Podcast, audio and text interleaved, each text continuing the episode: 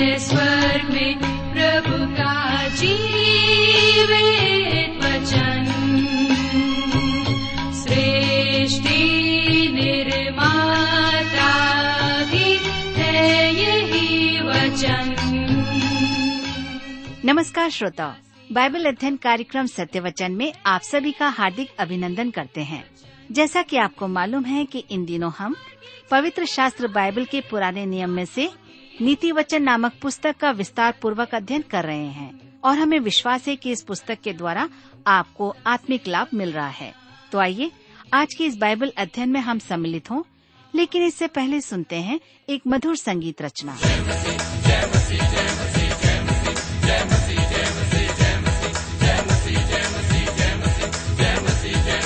मेरे मसीह ने मुझको बचाया उसका धन्यवाद। मेरे मसीह ने मुझको बचाया उसका धन्यवाद।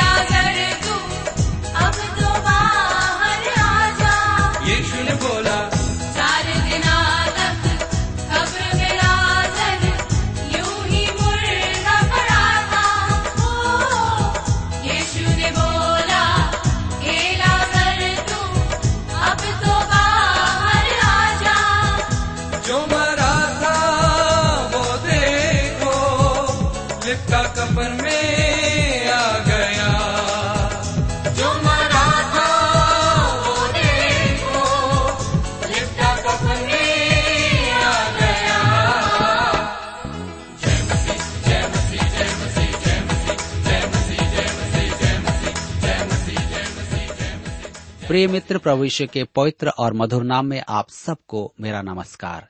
मैं कुशल पूर्वक हूँ और मुझे आशा है कि आप सब भी परमेश्वर में आनंदित हैं और फिर से आज परमेश्वर के वचन को सुनने और सीखने के लिए तैयार बैठे हैं। मैं आप सभी श्रोता मित्रों का स्वागत करता हूँ। विशेष करके उन सभी मित्रों का जो पहली बार हमारे इस कार्यक्रम को सुन रहे हैं। मैं आपकी जानकारी के लिए बता देना चाहता हूँ कि हम इन दिनों बाइबल में से नीति वचन नामक पुस्तक का अध्ययन कर रहे हैं। और पिछले अध्ययन से अब तक हमने परमेश्वर की बहुत सारी आशीषों को प्राप्त किया है और मैं आशा करता हूँ कि आज भी हम फिर आशीषों को प्राप्त करेंगे।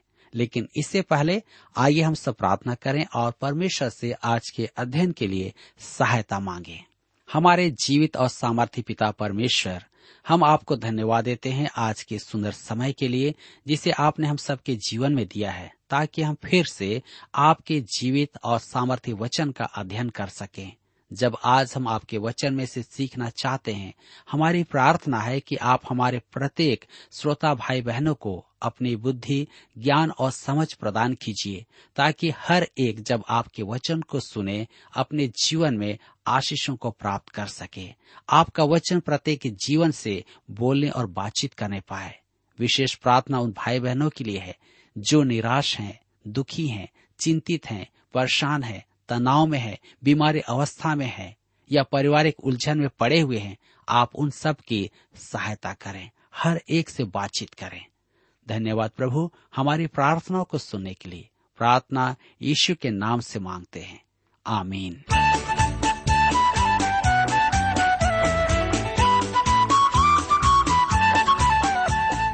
मित्रों, आइए आप मेरे साथ नीति वचन की पुस्तक उसके 28 अध्याय को निकाल लीजिए। नीति वचन 28 अध्याय उसके एक पद में लिखा है, दुष्ट लोग जब कोई पीछा नहीं करता, तब भी भागते हैं।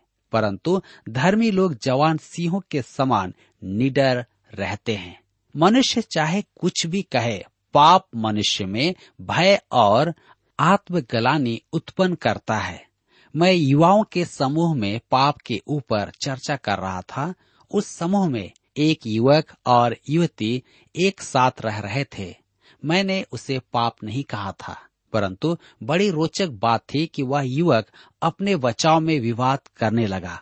यदि यह बात ऐसी गंभीर नहीं होती तो बड़े आश्चर्य की बात थी।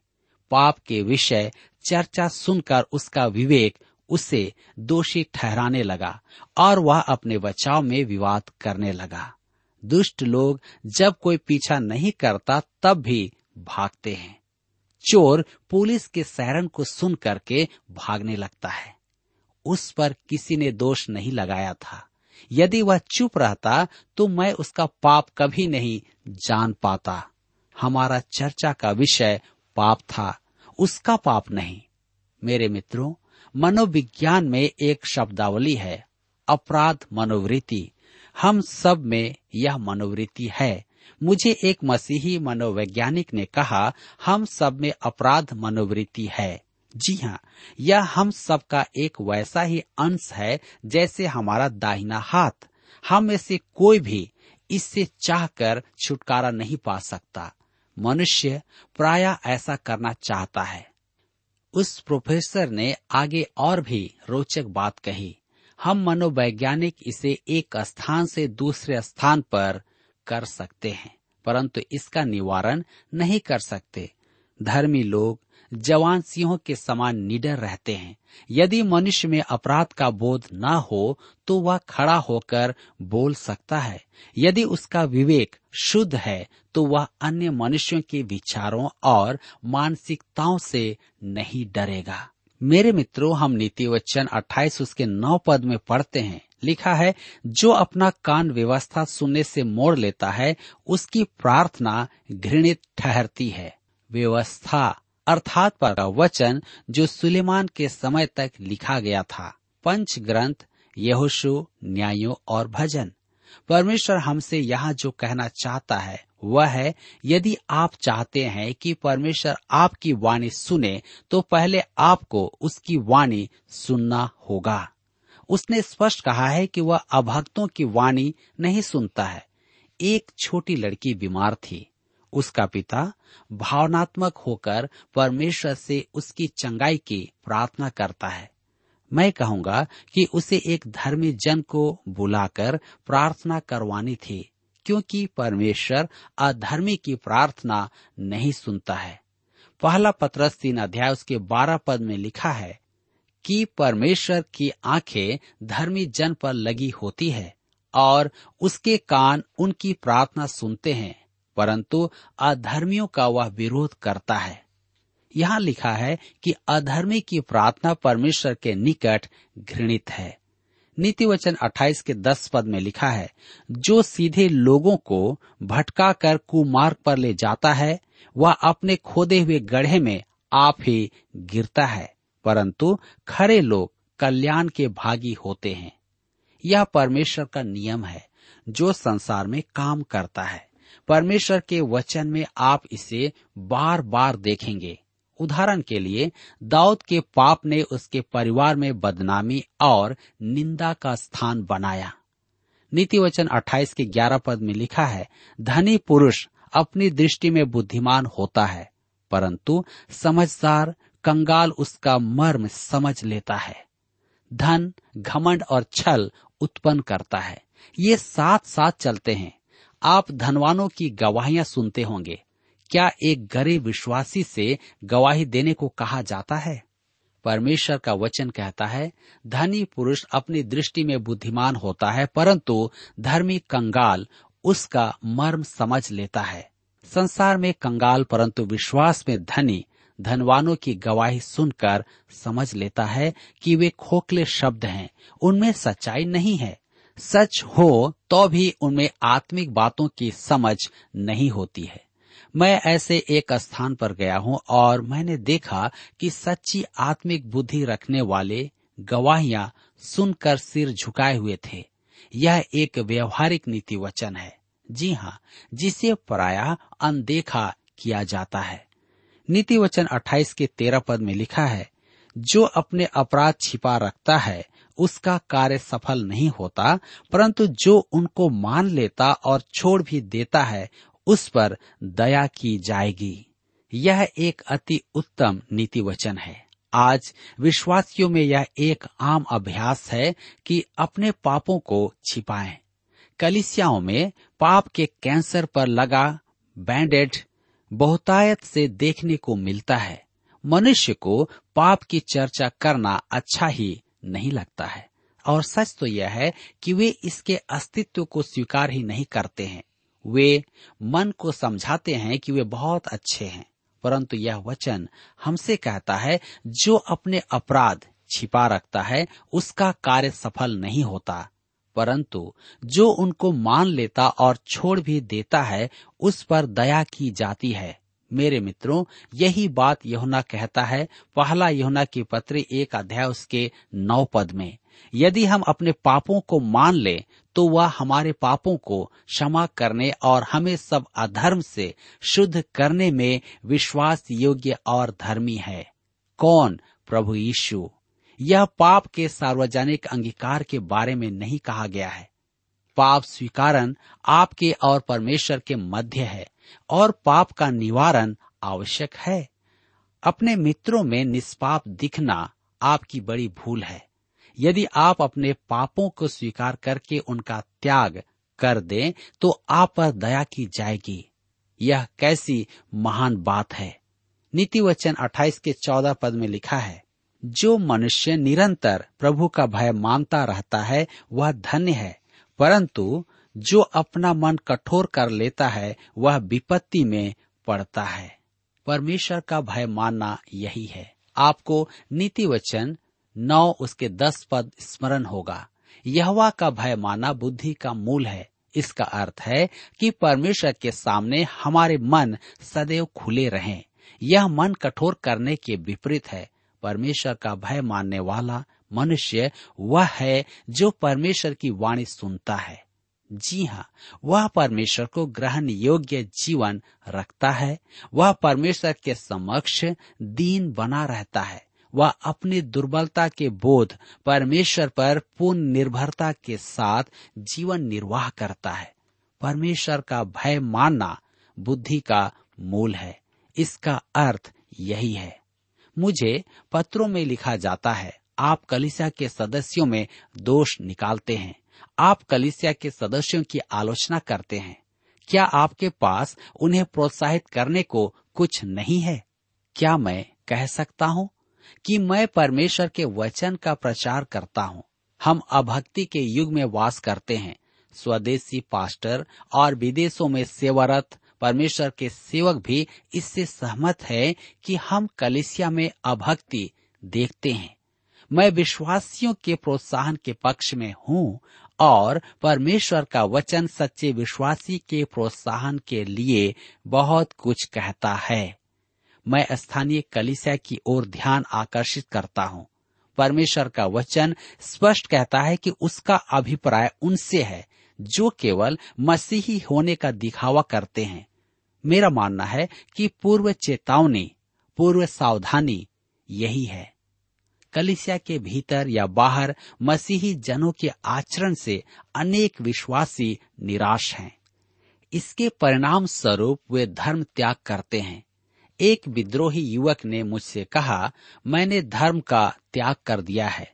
उस युवक की पृष्ठभूमि जानते हुए मैं उससे कहना चाहता था। मैं आपको दोष नहीं देता। परंतु उससे यह तो नहीं कह पाया। परंतु यह अवश्य कहा कलिसिया में अनेक पवित्र जन हैं जो दिखाई नहीं देते, इसलिए आपकी दृष्टि उन पर नहीं पड़ी। वे ऐसे मनुष्य हैं जिनके साथ आप मन भावन संगति रख सकते हैं। मुझे यह बात इसलिए कहना पड़ा कि आपको यह भ्रम न हो कि मैं आज की कलिसिया का बहुत बड़ा आलोचक हूँ। मेरे प्रियो, सच तो यह है कि इस नीति वचन का लिखने वाला हम में से एक को भी नहीं छोड़ता है। अधिकांश नीति वचन हम पर ऐसे प्रासंगिक हैं जैसे हम वस्त्र धारण करते हैं। नीति वचन अट्ठाईस, उसके सत्रह पद में लिखा है, जो किसी प्राणी की हत्या का अपराधी हो, वह भागकर गड्ढे में गिरेगा, कोई उसको न रोकेगा। जो मनुष्य एक भयानक अपराध का दोषी हो, उसे अपने विवेक का बोझ उठाना ही होगा। अंत में वह आत्महत्या करने पर बाध्य होगा। आज ऐसे अनेक उदाहरण हैं। बाइबल में यहूदा इस्करियोती इसका एक मुख्य उदाहरण है। उसने एक जघन्य अपराध किया था। मेरे प्रियो, मुझे एक अपराध अन्वेक्षण कर्मी ने बताया कि कभी कभी अपराध वर्षों तक अज्ञात रहता है। अपराधी तक पहुँचने का कोई मार्ग दिखाई नहीं देता है। तब अकस्मत ही कोई स्त्री या पुरुष आकर अपना अपराध स्वीकार करता है या करती है। कभी कभी तो वे किसी और अपराध में भी कारावास में होते हैं। वह ऐसा क्यों करता है? क्योंकि उसके मन मस्तिष्क पर अपराध का साया बना रहता है। वह बच नहीं पाता है। परमेश्वर ने हमें ऐसा ही बनाया है कि हम लौटकर उसके पास ही आए। नीति वचन 28 उसके 24 पद में लिखा है, जो अपने माँ बाप को लूट कर कहता है कि कुछ अपराध नहीं, वह नाश करने वाले का संगी ठहरता है। यदि कोई युवक यह सोचे कि उसके पिता की संपत्ति तो उसी की है और उसमें से कुछ ले लेना कोई अपराध नहीं है तो वह गलत है। परमेश्वर कहता है कि यह अपराध है मती रची सुसमाचार पंद्रह अध्याय, उसके पाँच और छह पद में प्रभु यीशु ने कुर्बान का खंडन करते हुए कहा कि वह परमेश्वर की आज्ञा तोड़ना है। अपने माता और पिता का आदर कर। आप परमेश्वर को देकर माता पिता को वंचित नहीं कर सकते। अतः आप समझ सकते हैं कि संबंध के कारण अनाधिकृत कुछ ले लेना या अनदेखा करना कैसा आसान होता है। परंतु वह वास्तव में हमारा नहीं है। प्रभु ने इसे दोषी ठहराया था। माता पिता होने के कारण आपको घर में चोरी को अनदेखा नहीं करना है। मेरे मित्रों, यहाँ पर अध्याय 28 समाप्त होता है। अब हम अपने अध्ययन को अध्याय 29 से जारी रखेंगे। नीति वचन उन्तीस, उसके एक पद में लिखा है, जो बार बार डांटे जाने पर भी हट करता है, वह अचानक नष्ट हो जाएगा। और उसका कोई भी उपाय काम न आएगा। परमेश्वर अनेक प्रकार से मनुष्य को डांटता है, परंतु मनुष्य फिर भी पाप बार बार करता है। मैंने अनेक मनुष्यों को देखा है कि उन्होंने दंड की, पूर्व चेतावनी को अनदेखा किया और अंत में दंड पाया। मैंने एक बार एक दुर्घटनाग्रस्त कार देखी। वह दुर्घटना बहुत ही बुरी थी। जब मैं सेमिनरी में पहुँचा तो मुझे पता चला कि उस कार में स्कूल का एक लड़का और एक लड़की थे। उन्होंने एक और लड़की को अपने साथ बुलाया, परंतु उसने उनके साथ जाने से मना कर दिया। उसने कहा कि वह बाइबल अध्ययन कक्षा में जा रही है। उन्होंने उसे बाइबल अध्ययन में पहुँचा दिया, परंतु उसके साथ भीतर नहीं गए। मार्ग में उस लड़की ने उन्हें यीशु के बारे में बताया। उसने कहा कि उसने प्रभु यीशु को अपना लिया है और उन्हें भी उसकी आवश्यकता है। वे हंसकर चले गए। पाँच मिनट के बाद ही वे कार दुर्घटना में मारे गए। मेरे मित्रों, बाइबल में भी इसके अनेक उदाहरण हैं। कोरह, दातान, अबिराम बेलसर इजिबेल तथा अन्य और अनेक, जो बार बार डांटे गए, फिर भी अपने हट में बने रहे। वह अचानक नष्ट हो जाएगा। कोई भी उपाय काम में नहीं आएगा। नीति वचन उन्तीस उसके दो पद में लिखा है, जब धर्मी लोग शिरोमणि होते हैं, तब प्रजा आनंदित होती है, परंतु जब दुष्ट प्रभुता करता है, तब प्रजा हाय हाय करती है। मेरे मित्रों, यह तो हम देख ही चुके हैं कि दुष्टों के राज में समस्याओं का समाधान नहीं होता है, परंतु एक ही धर्मी जन संपूर्ण राष्ट्र के लिए आशीष का कारण होता है। आज समस्याओं का समाधान करने का दावा मनुष्य नहीं कर सकता है। हमें ऐसे धर्मी जनों की आवश्यकता है जो किसी भी कीमत पर सच्चाई के लिए खड़े रहे। एक ही धर्मी जन एक दल के बराबर है। जब दुष्ट प्रभुता करता है, तब प्रजा हाय हाय करती है। नीति वचन उन्तीस के चार पद में हम पढ़ते हैं। राजा न्याय से देश को स्थिर करता है, परंतु जो बहुत घूस लेता है, उसको उलट देता है। दाऊद एक अच्छा राजा था। वह अपनी प्रजा का एक धर्मी शिरोमणि था। वह परमेश्वर का भय मानकर शासन करता था। परंतु दाऊद ने स्वीकार किया कि उसका परिवार सुदृढ़ नहीं था। केवल प्रभु यीशु ही जो न्याय के द्वारा देश को स्थिर करता है। पृथ्वी पर प्रभु यीशु का दूसरा आगमन ही संसार की आशा है। मेरे प्रियो, परमेश्वर का धन्यवाद हो कि जब वह पृथ्वी का न्याय करने के लिए आएगा, तब कलिसिया यहाँ से जा चुकी होगी। यह उसकी प्रतिज्ञा है। आज के शासक घूस लेते हैं, परंतु प्रभु यीशु धार्मिकता के साथ राज्य करेगा।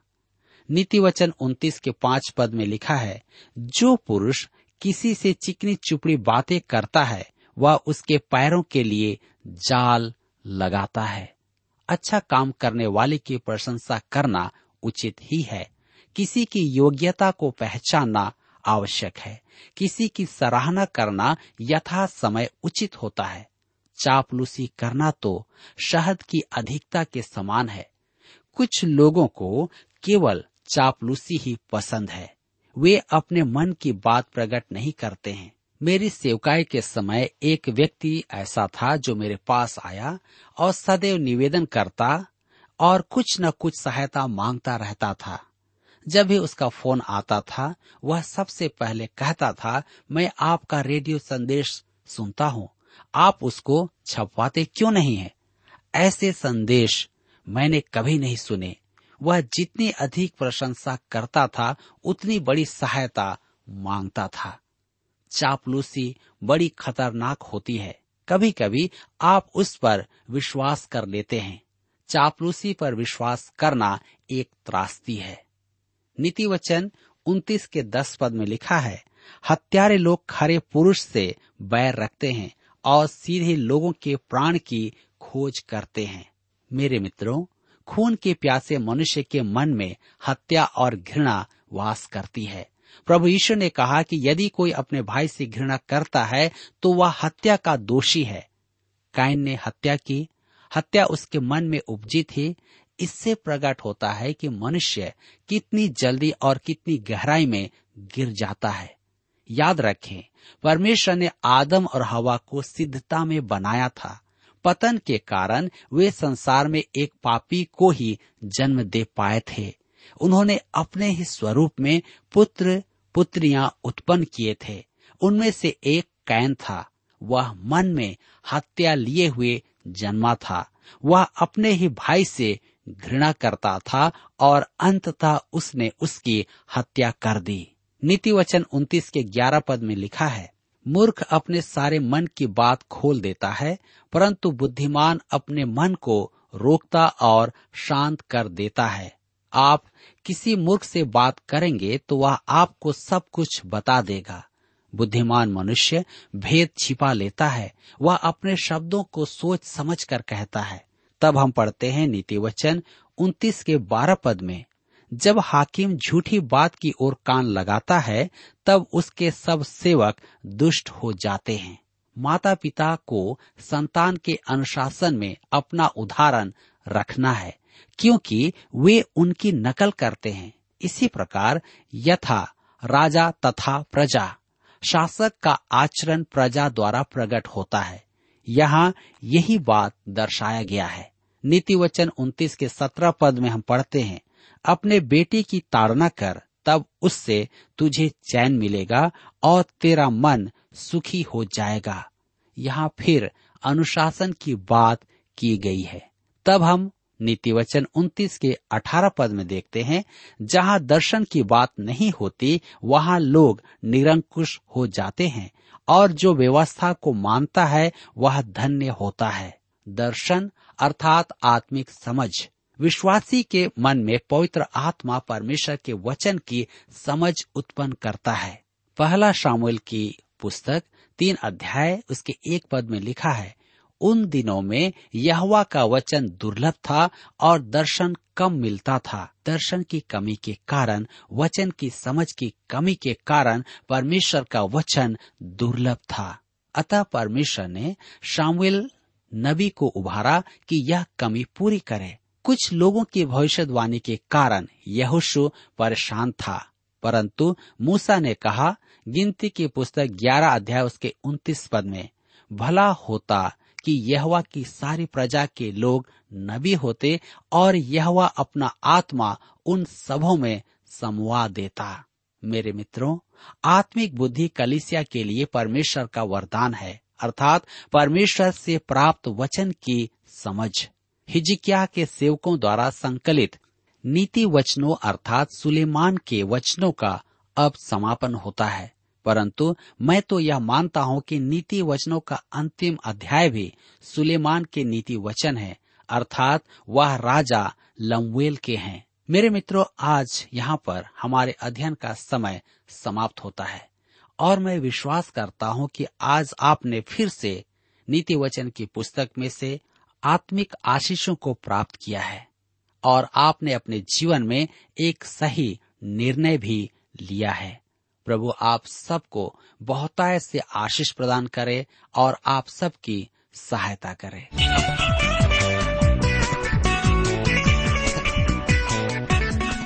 प्रिय श्रोताओ, अभी आप सुन रहे थे बाइबल अध्ययन कार्यक्रम सत्य वचन।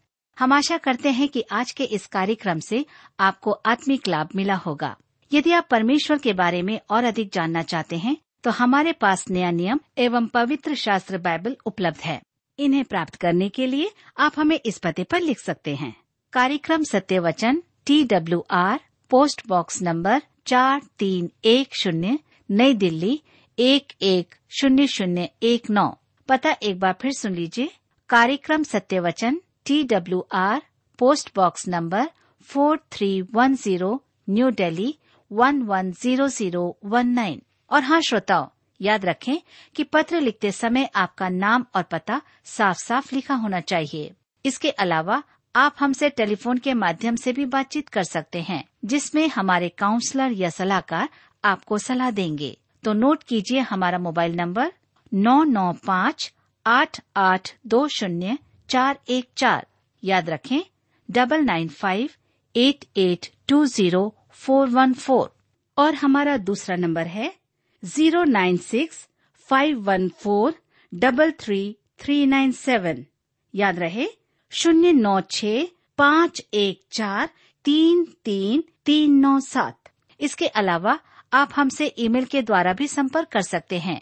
हमारा ईमेल आईडी है Hindi T T B at T W R dot I N. Hindi T T B at T W R dot I N श्रोताओं, इस कार्यक्रम को आप हमारे website radio at at two dot com पर भी सुन सकते हैं। इस website radio at at two dot com के बारे में अपने मित्रों को भी सूचित कर दें। और अब इसी के साथ हमारे कार्यक्रम का समय यहीं पर समाप्त होता है। अगले कार्यक्रम में आपसे फिर मुलाकात होगी। तब तक के लिए हमें आज्ञा दीजिए। नमस्कार।